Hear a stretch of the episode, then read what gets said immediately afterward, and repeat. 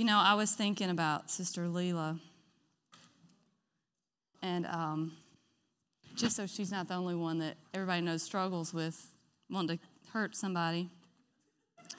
I'm going I want you to pretend this is the high road and that's the low road. And on a good day, you can kind of throw your shoulders back and take the high road. Feel real good about yourself. And now everybody won't know what this means,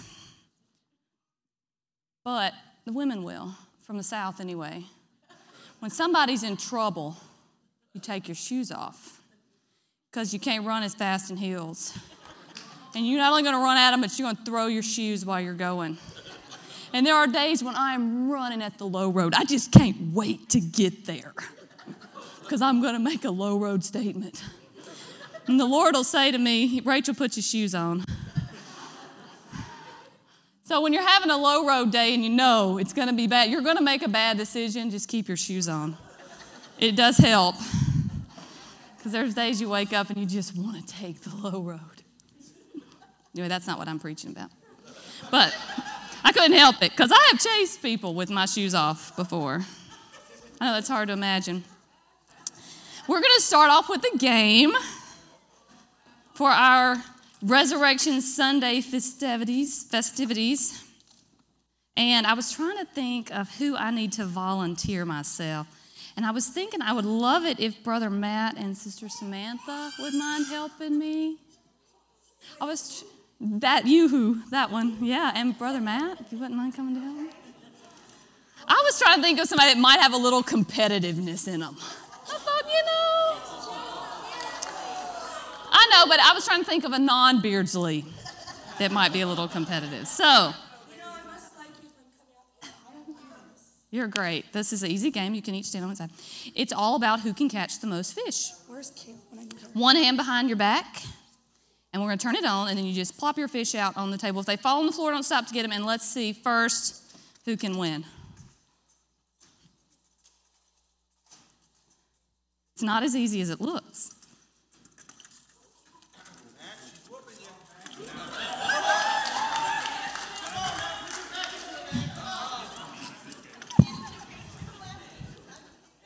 Did I pick two lefties? Oh, that's good. Yeah, you got to catch them. You got to get them and fling them out of there. Fling them out. They probably won't break. Yeah, fling them out of there. There you go. Jerk them, yank them. It's harder to do in front of a whole church full of people. That's what it is. They look so cute, and you see the little kids playing this, and it takes them like 30 seconds, and I'm like, oh, I can do that. And then, there we go. look, look, somebody knows, somebody fishes in real life.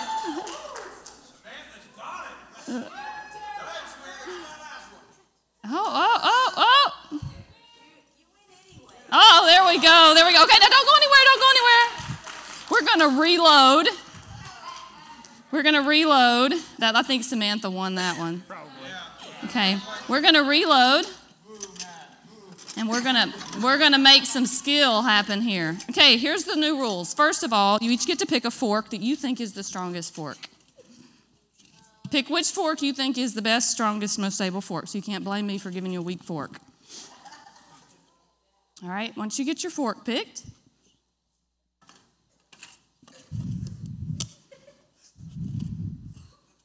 this your fork? That's my fork. Did I take the right fork? Mm-hmm. When you picked. Okay. I just grabbed a fork, didn't even think about it. Okay. This is your fork. Now, whichever hand you don't fish with, you get to hold the plate. You have to balance this ball on the plate with that hand while you fish with the other hand. And you can't hold it close to your body. You have to, whichever hand, which hand do you fish with? This hand. So this hand has to go like this. Okay? Now, you'll notice you may end up having to support the plate a little bit with your thumb just because of the ball. If you drop your ball, you have to stop fishing and go pick it up and put it back on the plate. Okay? All right? Okay, you ready? Watch that ball. You may have to support with your thumb just a little bit. All right? You ready? Yes. Go.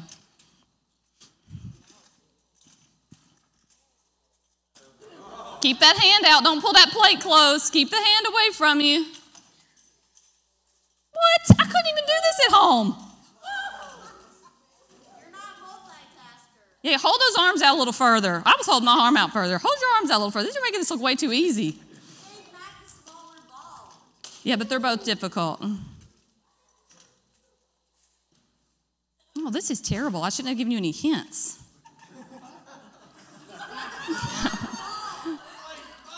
Hold that arm out, Matt. You're too close to your body. Scoot it out there a little bit. You can't, you don't need to be able to see the plate with your other eye. Maybe you'll have good peripheral vision.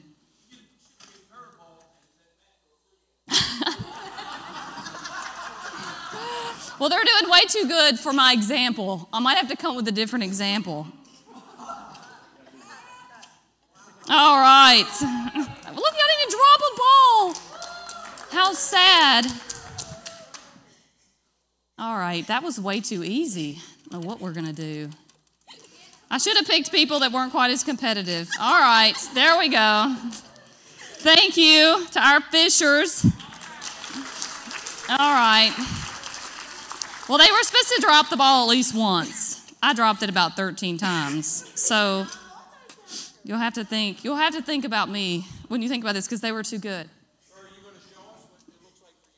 It doesn't look like anything. It just looks like Rachel chasing a ball around a room. That's what it is. It's Rachel holding the plate and then dropping the ball. They did very good. Uh, so, we'll just not use them as much of an example. Let's pretend that Evelyn and Dinah were playing. No, y'all did a really good job. Way better than I thought.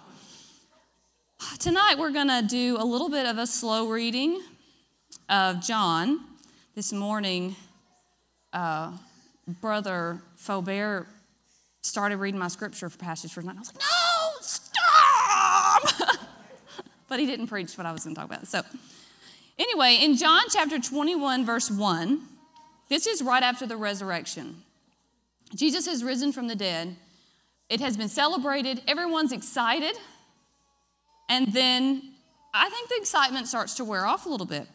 Jesus is busy. And it says, Later, Jesus appeared again to the disciples by the Sea of Galilee. This is how it happened. Several of the disciples were there Simon Peter, Thomas, nicknamed the twin, Nathanael from Cana of Galilee, the sons of Zebedee, and two other disciples. Simon Peter said, I'm going fishing. We'll come too, they all said. So they went out in the boat, but they caught nothing all night. At dawn, Jesus was standing on the beach, but the disciples couldn't see who he was caught, who he was. He called out, Fellows, have you caught any fish? No, they replied. We don't have Matt and Samantha with us. That's the Rachel version. Then he said, Throw out your net on the right side of the boat and you'll get some. So they did, and they couldn't haul in the net because there were so many fish in it. Then the disciples Jesus loved said to Peter, It's the Lord. When Simon Peter heard that it was the Lord, he put on his tunic, for he had stripped for work, jumped into the water, and headed to the shore. The others stayed with the boat and pulled the loaded net to the shore, for they were only about a hundred yards from shore. When they got there, they found breakfast waiting for them fish cooking over a charcoal fire and some bread. Bring some of the fish you've caught, Jesus said. So Simon Peter went aboard and dragged the net to the shore.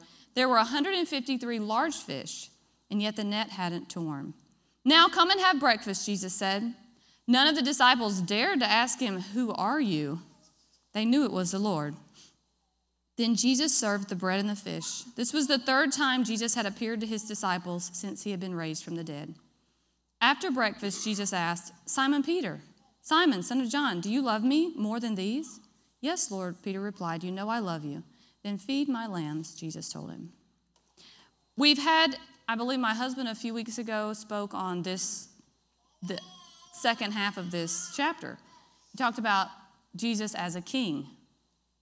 Today, Brother Rush talked, Brother Brother Russ spoke um, some out of this chapter talking about the God who asks questions, because, but he already knows the answer. And Jesus is a king, and Jesus, God asks questions. But I want to go back just a little bit before he shows himself and asks that question as king. Jesus has been resurrected, but he's different. They were super excited Jesus was alive. But at the garden, as we heard this morning, Mary didn't know who he was. She thought he was a gardener. Thomas said, Prove to me you're Jesus. Why would they need proof if they had spent all that time with him? Did he look different? Was there something about him different? Had his, had his physical likeness changed a little bit? There was something different about Jesus that even here, John says it's Jesus, and the others are like, we know it's him, but then why would it say they didn't dare ask, Who are you? Because they knew it was him, but there was something different about Jesus. The Jesus that died on the cross was not the same Jesus in some aspects that raised from the grave. It was Jesus, it is God. All of these things. They know this, but there's something different about him that's throwing the disciples off a little bit. He's, um, for one, he disappears randomly. Um, he used to disappear before he was crucified, but he would go into the mountains for 40 days or he would go into town to shop. But he wasn't in the room and then gone. He also didn't just enter the room without coming using the door. So he's no longer bound by the laws of physics. And he's possibly slightly in appearance. The rules have changed. And in the face of uncertainty, the disciples' natural instinct is to go back to the familiar and the comfortable. So, this Jesus is different. We're excited. He rose from the grave. These are wonderful things. And then they're like, oh, did he just do that? You know, I made him dinner and now he's gone. Boom. And he doesn't come back. Or maybe you didn't make him dinner and boom, he showed up and. Could he just like let us know what he's doing? he just appears and leaves. This Jesus is very unpredictable. The disciples have been with their Messiah for, I believe it was three years. Am I right? I forgot to ask my husband. They, they were with Jesus for three years, right? Before he was crucified? Okay, a little bit more than three years. I meant to double check that before, but so they're with him, they know him, they've learned his patterns. He's their teacher. He's their mentor. They learn and slowly begin to realize he's the Messiah. When he said, Follow me, they traveled together. They lived, you learn things about people when you're with them all the time. They don't always have to say what they want. You just kind of know. You can figure things out. So now they're excited. The Messiah has risen, and he doesn't act the same. Something's wrong. His quirks are off. He's not like them anymore. Even though he was the Messiah, he was still so many ways like them. But now, if he walks through a wall, they're going to have trouble following. When Jesus said, Follow me, take, you know, take up your nets, follow me, la la la, they followed along. Now, Jesus doesn't say, Follow me, he just disappears and reappears. So you've got disciples that spent three years learning, obeying, and trusting Jesus to take care of any issue that arose, and now things are different. Three years of miracles, excitement, intimate friendship and conversation, and then the stunning events that culminated in the death of their Messiah, mentor, and friend. And then while they're processing the disappointment, the fear, abandonment issues, anger, confusion, and all the other emotions that come with a loss like that, he raises himself from the dead. And then he begins appearing for periods of time and vanishing. This is before the Holy Spirit's come. I would be confused. I'd be like, I don't think I can follow you right now. Till you figure out what you're going to do. Because if you're either going to knock off all the Romans and we're all going to reign together, or I'm going fishing. Because I have to eat. And I can't walk through walls and just pick up a meal whenever I'm in the mood, you know? So they've got a situation here. They have a whole new feel. You have a glorious, wonderful event, but then you have new rules, unexpected results, and an uncertain future. What should the disciples do? For us, in retrospect, we know the Holy Ghost is going to be outpoured. We know what's going to happen. They didn't know anything, except they had been through a traumatic event, and now everything is different. And they don't know what's going to happen. So they went fishing because that's what they knew. They had to eat. Jesus isn't there breaking out loaves and fishes and feeding everybody. He's not turning any stones into bread if he's in the mood or, you know, making some Chick fil A and honey mustard flow out of this rock if they're out in the middle of nowhere for a while. They have to do something. So they have to eat and they go fishing. So we're going to read through John 21 one more time. With this in mind, thinking about disciples that are probably very confused because they didn't, even scripture says they really didn't understand what was going on. And scripture also tells us that with the infilling of the Holy Spirit and more teaching from Jesus, their understanding came. But I think they're in a place of confusion. Later, Jesus appeared again to the disciples by the Sea of Galilee. This is how it happened. Several of the disciples were there Simon Peter, Thomas, nicknamed the twin, Nathanael from Cana in Galilee, the sons of Zebedee, and two other disciples. Simon Peter said, I'm going fishing. What else is there to do? Jesus hasn't showed up in a while, a few days. Let's just go fishing. We'll come too, they all said. So they went out in the boat, but they called nothing all night. I think it's important to stop here and notice that again, even though Peter denied Jesus, he was separated from the disciples. When he gets back together, he comes up with an idea, and a good chunk of them just, oh, we'll do what Peter's doing. Peter was a natural leader, even with huge mistakes in his past. He was a natural leader that they willingly said, well, we might as well go fishing with Peter. And I think that's important later in the text. So they went out in the boat but they caught nothing all night. At dawn, Jesus was standing on the beach, but the disciples couldn't see who he was. He called out, Fellows, have you caught any fish? No, they replied.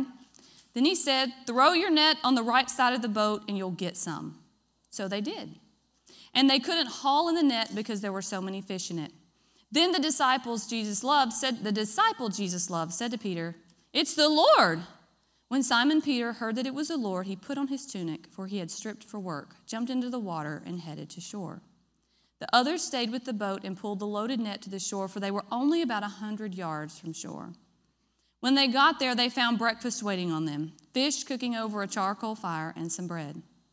Bring some of the fish you've just caught, Jesus said. So Simon Peter, again, he seems to be leading what's happening here, went aboard and dragged the net to the shore.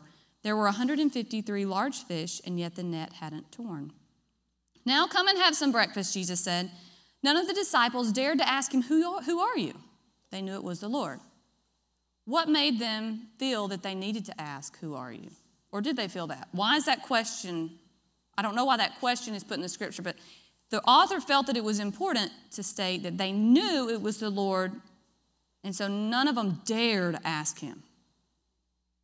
Why would he put that in there if there wasn't some type of just not quite sure what's going on here? Then Jesus served them the bread and the fish. This was the third time Jesus had appeared to the disciples since he had been raised from the dead. This is only their third time to see him. After breakfast, Jesus asked Simon Peter, Simon, son of John, do you love me more than these? Yes, Lord, Peter replied. You know I love you. Then feed my lambs, Jesus told him. Jesus appears on the shore and makes breakfast for his disciples. Even though he already has breakfast made, he knows they've been out all night long fishing and he provides a miracle for them. Did they need that fish? Maybe they had bills to pay, maybe something was going on, but Jesus already had fish for them, ready, without them needing to fish. Even with the uncertainty of this resurrected Jesus, we still see that the disciples are excited to see him. They may be uncertain, but they're still happy he's alive. They may be uncertain, but they're still excited to be with him. We also see that Jesus does not condemn them for fishing, but presents Peter with a new task, one that replaces his fishing in the sea. Again, Peter seems like the natural leader here. So when I read this, I think, well, he's speaking to Peter, but he's also asking this of the other disciples. You see later that he's, the other disciples, again, follow in the steps of what Jesus has asked Peter to do.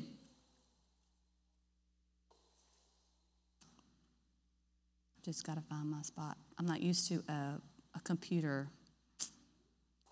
Remember, it was Peter's idea to go fishing, and others follows, followed. Peter is still a leader. And Jesus needs Peter and the disciples to make a choice. He's about to make the kingly demand we heard about a couple weeks ago. He's going to say, Feed my sheep. Doesn't matter what everybody else is doing, I'm telling you to feed my sheep. This was a command. This wasn't a, would you please feed my sheep? If you have time and you're fishing, could you maybe just tell somebody about me? Maybe just wave, wasted the passing boat. Jesus is alive. It's great. No. He says, you need to focus on feeding my sheep. Now we're going to read Matthew 6, chapter 24 through 33. This is Jesus speaking. No one can serve two masters, for you will hate one and love the other. You will be devoted to one and despise the other. You cannot serve both God and money. That is why I tell you not to worry about everyday life, whether you have enough food and drink or enough clothes to wear. Isn't life more than food and your body more than clothing? Look at the birds. They don't plant or harvest or store food in barns, for your heavenly Father feeds them, and aren't you more valuable to Him than they are? Can all your worries add a single moment to your life? And why worry about your clothing? Look at the lilies of the field and how they grow. They don't work or make their clothing, yet Solomon in all his glory was not dressed as beautifully as they are. And if God cares so wonderfully for wildflowers that are here today and thrown into the fire tomorrow, he will certainly care for you. Why do you have so little faith? So don't worry about these things saying, What will we eat? What will we drink? What will we wear? These things dominate the thoughts of unbelievers. But your heavenly Father already knows all your needs. Seek the kingdom of God above all else and live righteously, and He will give you everything you need. These thoughts dominate the thoughts of unbelievers. Peter and the disciples were not unbelievers. They may not have known what was going on, but they were believers. They were sold. They had bought into this thing. And yet, when they were in times of uncertainty, they went back to what they knew, what was comfortable. What did they begin to worry about? How are we going to eat? Jesus is gone. I'm sure they had taxes to pay, bills to pay, things to take care of. So they naturally went back to I need to take care of survival. I got to survive. I'm not sure what's going on, so I got to take care of surviving. Jesus said, You cannot serve two masters. And he was reiterating this in his conversation to Peter. He was telling Peter, I need you to focus on my kingdom. I know you like to fish, but I need you to focus on my kingdom. Jesus had previously called disciples and said, Can you be fishers of men? I'm going to make you fishers of men. And have they forgotten that, or are they just not quite sure how to go about it? But Jesus is drawing the line. He's saying, Feed my sheep. And he exemplified to them by feeding them breakfast. You cannot worry about money and provision and truly focus on God's kingdom because either money will influence your decisions for the kingdom or the kingdom will influence your decisions with money. And Jesus is telling Peter, I'm drawing a line. You can feed my sheep and trust me to take care of other things, or you're just going to have to fish and not worry about my kingdom. And he drew this line. But what did he do before he drew this line? What did he do before he said, Feed my sheep, and you're going to die doing it? What did he do? He cooked them breakfast. He showed up on the shore when they were tired and exhausted from their surviving. They had exhausted themselves trying to survive. And Jesus says, Hey guys, I got breakfast. I've got something for you here. Again, he didn't condemn them for fishing. He didn't, he didn't, there was no condemnation in fishing. He didn't say, You're not working in my kingdom. You're working out there catching fish. Well, not catching fish till I came along, spinning your wheels. There was no condemnation, but he gave them an example. One thing must be master money or the kingdom of God. That's the example given. Peter had had to choose between fishing for income or feeding sheep for the kingdom. Now, I was going to have this great example of how you can't fish and hold a plate with a fork and a ball at the same time without getting distracted and chasing a ball. But obviously, I chose poorly. But I think Matt even fished better while holding the fork. So we're just going to throw that out. That doesn't matter. Bad example. You can do two things at once, I guess. But you can't focus fully on the kingdom of God and worry about provision. You have to focus on one or the other. Doesn't mean you can't focus on provision and still tell, live for Jesus. You know, it doesn't mean you can't focus on the kingdom and still work a job and provide for your family. But it does mean you have to have your focus in one place or the other to do what God's asking you to do. To be a leader, you have to choose your focus. When we come into the kingdom of God and, and we, get, we begin our relationship with God, and there's miracles and wonders, and God is changing us, and He's our friend and our mentor, and He's all these amazing things that, that we've never even believed could happen. And God does all of this work in our life, and it's great. And then sometimes later, God begins calling you to be a leader. And something happens, and He doesn't run to your rescue. You're like, whoa! Who is this Jesus? It's a different Jesus. He acts a little different. He treats you a little different. Something hits you upside the head that wonder you had a shield there. You had some protection, and something smacks you. And God's like, oh, I'm training you. You're like, I'll take the other PE class. I'm going to train in maybe knitting, not volleyball, where stuff's constantly smacking me in the face. And God's like, I'm trying to teach you to get your hands up. I'm training you. And so the Jesus that the disciples had been with was a Jesus that was mentoring and training them and loving them and teaching them to be his followers. And now he's saying, okay, leaders, I'm not going to be here anymore. You get to be a leader. You have to choose. What are you going to focus on? My kingdom or yours? As uh, Pastor Stephen mentioned, being a leader will cost you something.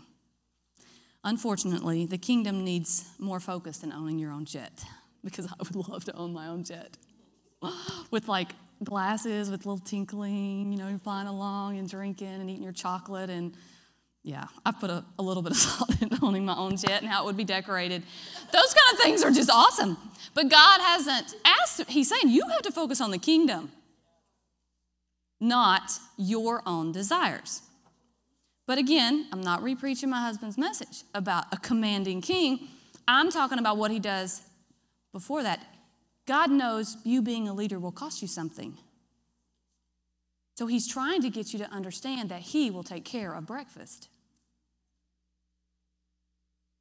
When you're a leader and God asks you to do something and he says, This is going to cost you, he's also saying, I don't need you worrying about breakfast and provision.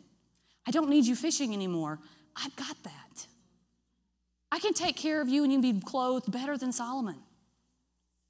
All of this can happen if you will just focus on my kingdom. I will take care of your needs. Jesus wants to make you breakfast. Okay, so Asher has a few things to pass out. We're going to have two different pints. Um, and then Dinah's going to help him. And then maybe Cassandra, if you wouldn't mind. So the blue fish go to the adults, the pretty cute little fish go to the kids. So come on, Dinah, come on, Cassandra. He's got them right here. I'm going to pass them out. You know, I have to have handouts. It's um, what I want you to do when you get this is I want you, you don't have to write on it right now, but I, I want you to write down something that worries you. Something that takes your focus from the kingdom of God. Something that that presses on you. And you don't if you don't feel comfortable writing it out, write code so you'll know what it is in case someone finds your fish. Um, I'm, I'm all like, if you write it down, somebody else is going to read it. So write in code if you need to. But on the other side, if you have to think about it, on the other side, I want you to write Jesus will take care of breakfast.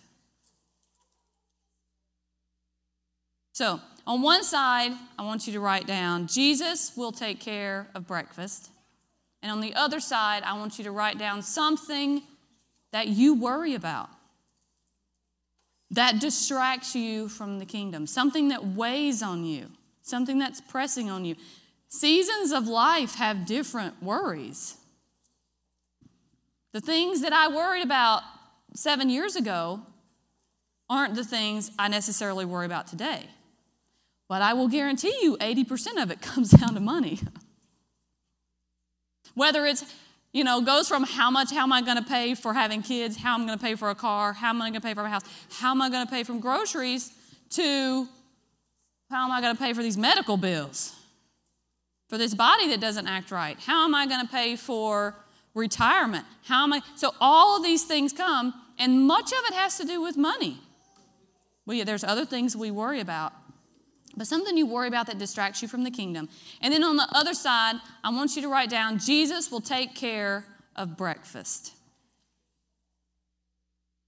My husband, I was going to say, Jesus is cooking dinner, but my husband pointed out to me he didn't feed them dinner.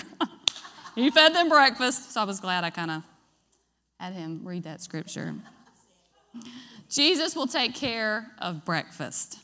Our needs are simple for him. And I think Jesus was pointing that out to the disciples before he asked them to choose. They fished all night long and they caught nothing. And then he said, Throw your nets on the other side. And he provided what we would say is a miracle. Why did Jesus provide a miracle of 153 fish when he had already cooked breakfast? If he already had what they needed, why did he provide a miracle? I would postulate that most times we don't need a financial miracle. When we pray, I need a financial miracle. I need God. I need a financial miracle. I, I need this miracle. What we need is to see what God's going to do. He's already provided. He's already on the shore with breakfast. We just don't know it. He's already got our provision set aside. He said, I'm going to take care of your food and your clothing. I'm going to provide for you. And so when we're praying for a financial miracle, we're saying, God, I need to see what you're going to do. And many times, He does perform what we say is a miracle to build our faith. But breakfast is already made, He's already got it taken care of. He's already got your provision. He's already got the money for that bill. He's already taken care of a situation. You may think you're going to have to pay a bunch of money for something. He's like, well, I'll just heal this and take care of that, and then you don't even have to have that surgery. God knows what's coming, and we don't. We are in a place as leaders where the disciples were. We don't know how Jesus is going to do it, so we get nervous. We don't know what he's going to do, so we get nervous. And so before Jesus ever says, Feed my sheep. This is going to cost you your life. He says, Let me feed you breakfast and give you a miracle of fish so that you can know I've got you taken care of. And he's saying the same thing to us. The miracles are to build our faith, not to supply, because there was no provision available. God didn't have to perform a miracle because he didn't have provision. He performed a miracle so we would testify about it and build our faith in others. The miracles affirm to us that Jesus is really present. After they pulled all the fish in, you can see John squinting and being like, It's Jesus! Oh, faith! Look at this miracle! And Jesus is like, I got breakfast over here. Come eat. He wants us to know He hasn't abandoned us and that He's got all things in control. While we're praying for a miracle, He's standing on the shore with breakfast ready.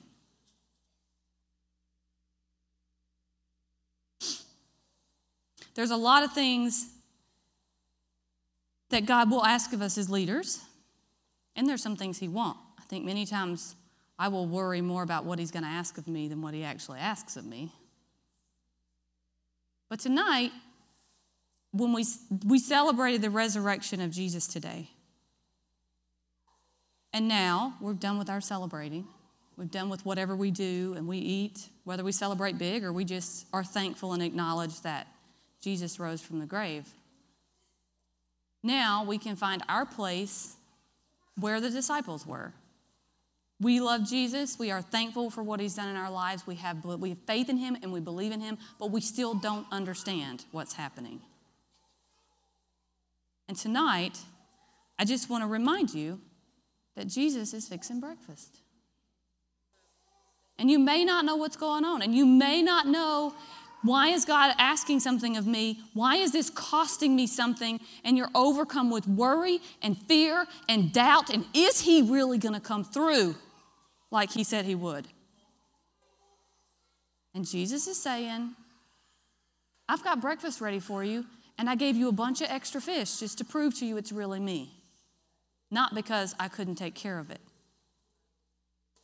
but he resurrected from the grave. And when we come down off the high and the celebration, and we get back into our worry and our everyday stress and the things that are happening and the things that we don't understand, you can put your little fish in your Bible and you can look at your worries and you can say, But Jesus has breakfast for me.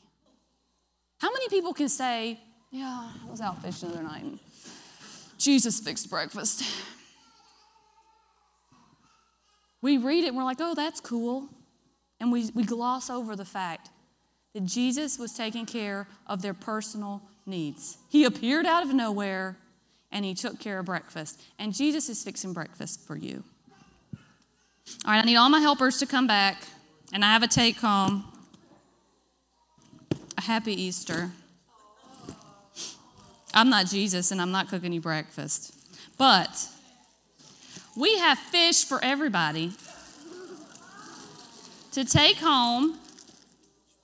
Everybody take at least two. I should have thought this through a little better. Let me see. Here, Dinah. And everybody at least take two fish. And know that Jesus is going to make you breakfast, lunch, and dinner. Oh, here's another one. It's going to cost you something but it won't cost you breakfast.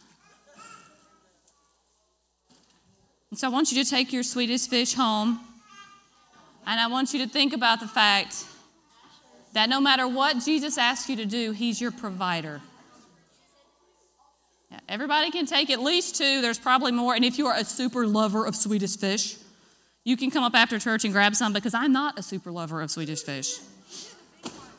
So, that's really all I have. I just want you to know that the King of all of the universe is taking care of you. So that's it.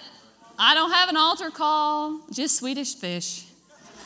So y'all eat your fish, and I hope you have a great Easter evening and celebrate the resurrection of the King who is also cooking you breakfast.